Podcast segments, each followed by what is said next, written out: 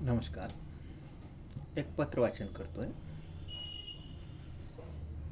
दूर देशीच्या मुलीला बापाने पाठवलेलं पत्र.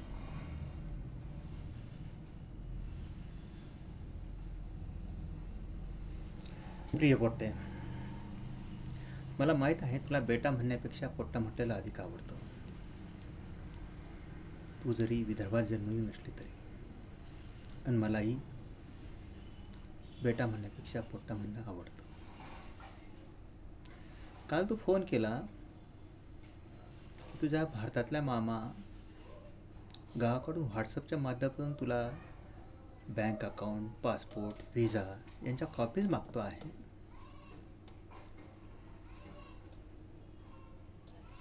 तुझ्या मामाने जे कारण सांगितलं आहे तुला त्यासाठी ते मला काही पटत नाही. शेवटी तुझा योग्य निर्णय घेण्यासाठी. तू मला आणि तुझ्या मोठ्या ताईला फोन केला. शेवटी आम्ही तुला वाटणारा पटणारा सल्ला देणार. मात्र एक गोष्ट लक्षात ठेव. तूही आता सज्ञान झाली आहे पोस्ट ग्रॅज्युएट आहेस एकट्याने अमेरिकेत जाते येते. जगाचं ज्ञान तुला आता आलेलं आहे. जसं जग असतं तसंच नातेवाईकसुद्धा असतात. त्यांचं वागणं काही वेगळं नसतं. हेही चांगलं लक्षात ठेव. जगात चांगली माणसं भेटतात वाईटी माणसं भेटतात. तसंच नातेवाईकांचं सुद्धा. प्रत्येकाने घेतलेल्या निर्णयानुसार चांगलं किंवा वाईट याचे जे परिणाम होतील ते निर्णय घेणाऱ्याला स्वतःला भोगावे लागतात. सल्ला देणारे वा निर्णय घेणारे नापात्र असतात हे निश्चित. मी किंवा ताई तुला कुणालाही सल्ला देताना मागील मोठ्यांनी केलेल्या चुकामुळे पेरलेलं वैर पुढच्या पिढीला हस्तांतरित व्हावं असा सल्ला देणारच नाहीत याची तुलाही कल्पना आहे. मात्र यावेळी दिलेल्या सल्ल्याने तुला जरा अचंबित केल्यासारखं वाटणार. तुला आम्ही दोघांनी दिलेला सल्ला म्हणजे तू मामाला कोणतेही कागदाचं चिटोरं पाठवू नको हा सल्ला. तुझ्याशी आजवर आजी तुझा काका तुझा मामा कसे वागलेत हे तू गरज नसली तरी आठव. घरात मुलगी जन्माला आली हे खूप मोठं संकट तुझ्या आजीला होतं. तुला बारावीनंतर पुढे शिकवलं. याचं आजीला आणि काकांना कौतुक तर सोडाच मात्र खूप वेदनादायी असं वाटलं. जन्मानंतर तू मरशील. कशी? हाच प्रयत्न तर सोडाच. पण मात्र तू शिकताना सुद्धा कधी शिक्षण सोडते याचीच पाठ वाट त्यांनी पाहिली होती. तुझ्या ताईच्या लग्नानंतर ते ताईच्या घटस्फोटाचे स्वप्न पाहत होते.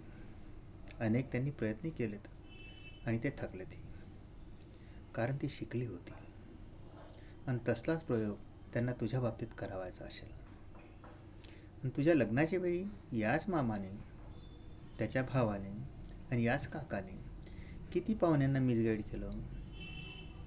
सख्खा काका आणि सख्खा मामा यांचा लग्नासाठीचा बायोडाटा संपर्क आणि पत्ता द्यावाच लागतो. केवळ त्यांचा संपर्क आणि त्यांचे नाव दिल्यामुळे.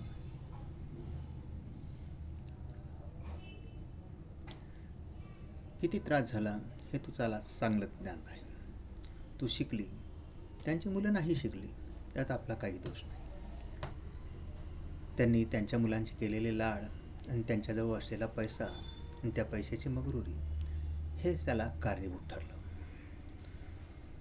प्रत्येक संपर्ककर्त्याला याच मामाने आणि याच काकाने तुझे पुण्याला नोकरीत असतानाच कोर्ट मॅरेज झाले आहे आणि तुम्ही कशी काय मुलगी पाहायला जातात असा सल्ला दिला. त्या मामाने मुलाच्या किंवा मुलीचा एम बी बी एच्या शिक्षणासाठी तुझा पासपोर्ट बँक अकाउंट व्हिसा याच्या प्रती लागतात हे लोणकडी थाप वाटते. तसलं काही नसेल. तुझा मामा सिनियर लेक्चरर आहे. त्याला दीड लाखापर्यंत पगार आहे. तो प्रोफेसर आहे. मामीलासुद्धा ती मुख्याध्यापक असल्यामुळे एक लाखापर्यंत पगार आहे.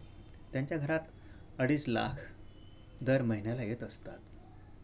आणि विशेष म्हणजे त्यांनी कुणबी कास्टचं सर्टिफिकेटही काढलेलं आहे. म्हणजे मुलीच्या किंवा मुलाच्या शिक्षणासाठी त्यांना काही खूप पैसा लागेल झळ बसेल अशातला काही प्रकार नाही. उलट तुला ती कागदपत्रं जी मागितली त्या कागदपत्रांचा गैरवापर करून तू अमेरिकेतून कशी परत येशील असाच ते प्रयत्न करतील. त्याला जर तसली कागदपत्रांची गरजच होती तर याच मामाची बायको तुझी मामी हिचा भाचा याचे कागदपत्र का घेत नाही? तोही बाहेर नोकरीला आहे. तुला माहीत नसेल या मामीचा मामा नाशिकला असतो त्याचा मुलगाही अमेरिकेत नोकरी करतो. जर त्यांना हवीस तर त्याची कागदपत्र त्यांनी बोलवली असती तुला जन्मताच खड्डा करून मेलेली समजून पुरून टाकण्याचा सगळ्यांनी घेतलेला पुढाकार. तुझ्या शिक्षणासाठी सगळ्यांचा विरोध. हॉस्टेलवर राहणाऱ्या मुली चरित्रवान नसतात हा तुझ्या आजीचा सूर. आणि नोकरीला लागल्यानंतरही तुझं कोर्ट मॅरेज आधीच झालेलं आहे. असं काकाचं आणि मामाचं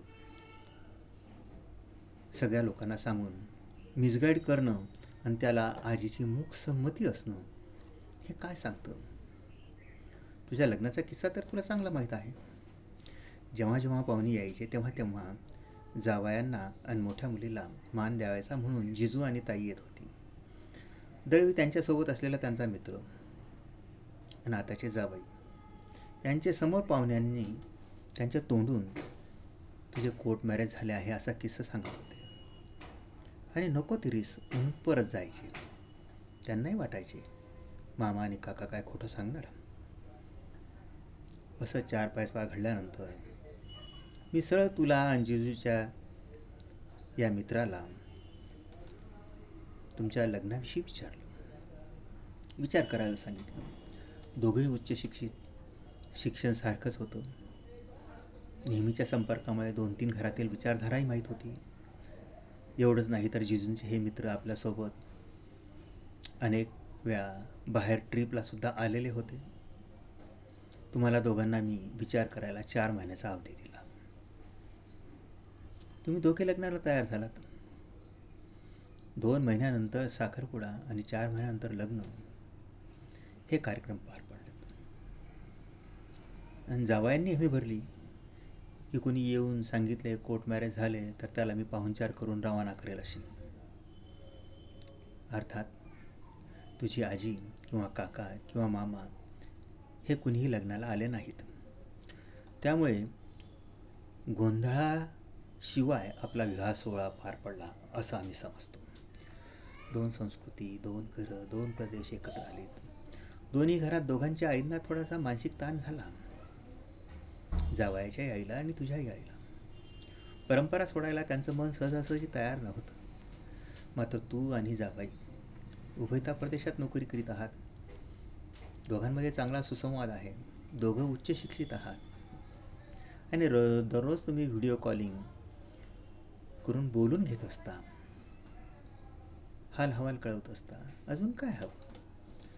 तुमचं इंटरकास्ट मॅरेज आणि तेही अरेंज मॅरेज आणि तेही पळून जाऊन किंवा गुपचूप केलेलं नाही तर बापाने दोघांना वेळ देऊन विचारपूर्वक लावून दिलेलं मॅरेज असं भारतात अपवादानंच आढळेल. आज आपल्या आप्तांना किंवा समाजाला ते पटतही नसेल. मात्र आपण आपल्या बुद्धीने आपल्या विचारांनी जगत असतो.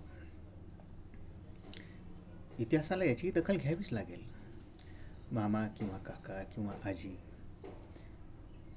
यांच्या विचारापलीकडचं आपलं जग आहे. तो ते ज्या वातावरणात वावरतात त्या वातावरणाचा परिणाम असेल. आपण त्या वातावरणाच्या बाहेर वावरतो त्याचा हा परिणाम असेल. त्यामुळे कधीही खचून न जाता आपल्या विचारांनी मार्ग मार्गक्रमण करावं हे योग्य.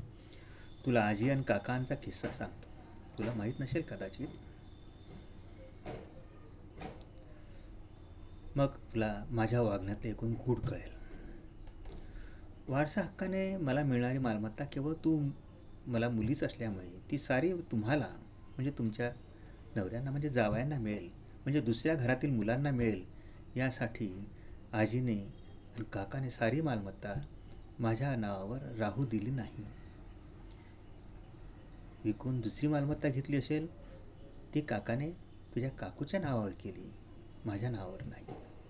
दुसरी बाब अलीकडे गावातील भव्य असं दुमजली इमारत.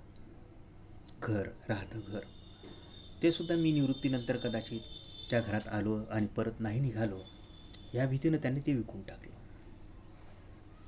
आणि विकताना नेमकं घरावर वारस म्हणून माझंही नाव होतं. खरेदी करणारा ते नाव कसं कमी करता येईल किंवा कशी संमती घेता येईल यासाठी प्रयत्न चौकशी अधिकाऱ्याने माझ्या बापाचे नाव बदलून गावात चौकशी करायला पाठवलं. नाव बदलून तहसीलदाराने पत्रही दिलं. यासाठी काकाने तहसीलदाराला मोठी लाचही दिली आणि बाप बदलून त्या नावाचा शोध घेत चौकशी अधिकारी त्या गावात फिरला आणि माणूस उपलब्ध नसल्यामुळे तो व्यवहार पूर्ण केला. आणि आजीने सुद्धा या मुलाच्या या व्यवहाराला मुखसंमती दिली. हे सारं अ म्हणजेच. कायदेशीर लढा दिला तर मी जिंकेली. मात्र या भानगडीत पडून आयुष्य बर्बाद करावायचे नाही. वारसा हक्काने जी संपत्ती मिळणार आजवर मिळणार होती. त्यापेक्षा मी कितीतरी पटीने प्रामाणिकपणाने वागू आता मी प्राप्त केलेले आहे. माझ्या दोन्ही मुली गावात कुणीही नाही एवढ्या उच्च शिक्षित झाल्या आहेत. दोन्हीही नोकऱ्या करतात. शिक्षणातून त्या स्वतःचा उत्कर्ष साधत आहेत. मला त्यांचा मलाच काय तर समाजाला सुद्धा अभिमान आहे. चुका करणाऱ्यांना वेळ निघून गेल्यावर येणारा पश्चाताप काही कामाचा नाही. मी तुला या पत्रातून घाबरवत नाही. मात्र या समाजात जवळचे नातेवाईक आई वडील भाऊ बहीण काका मामा आजी हे चांगलाच सल्ला देतील चांगलंच वागतील असं मुळीच गृहीत धरू नये. आपल्या जगण्यातले अडथळे दूर करीत कुणी तेळथ्या आणणार नाही अशी ही दक्षता घेत आपण जगावं. थोडक्यात तुला मामाने सांगितलेले कागदपत्र तू देऊ नयेस. हा माझा उघड सल्ला. अर्थात तुझा मामाही त्यासोबत तुझा काका म्हणजे माझा भाऊ आजी म्हणजे माझी आई यापैकी कुणीही माझ्या संपर्कात गेली दहा वर्ष दहा बारा वर्ष नाहीतच. वाटल्यास मामाने जर तुला पुन्हा कागदपत्रासाठी फोन केला तर त्याला माझं हे पत्र पाठवते अच्छा शुभेच्छा. जावायने नमस्कार सांग. आशीर्वाद सांग. आनंदात राहा. मी नेहमी म्हणत असतो सुखी जगण्याला एकमेव मार्ग आपला मेंदू बाजूला काढून ठेवणे आणि जगणे. जास्त विचार करू नये. आपण आपल्या कामात स्वतःला गुंतवून घ्यावं. तेही अहोरात्र. अच्छा. तुझा सर्वात सुखी बाबा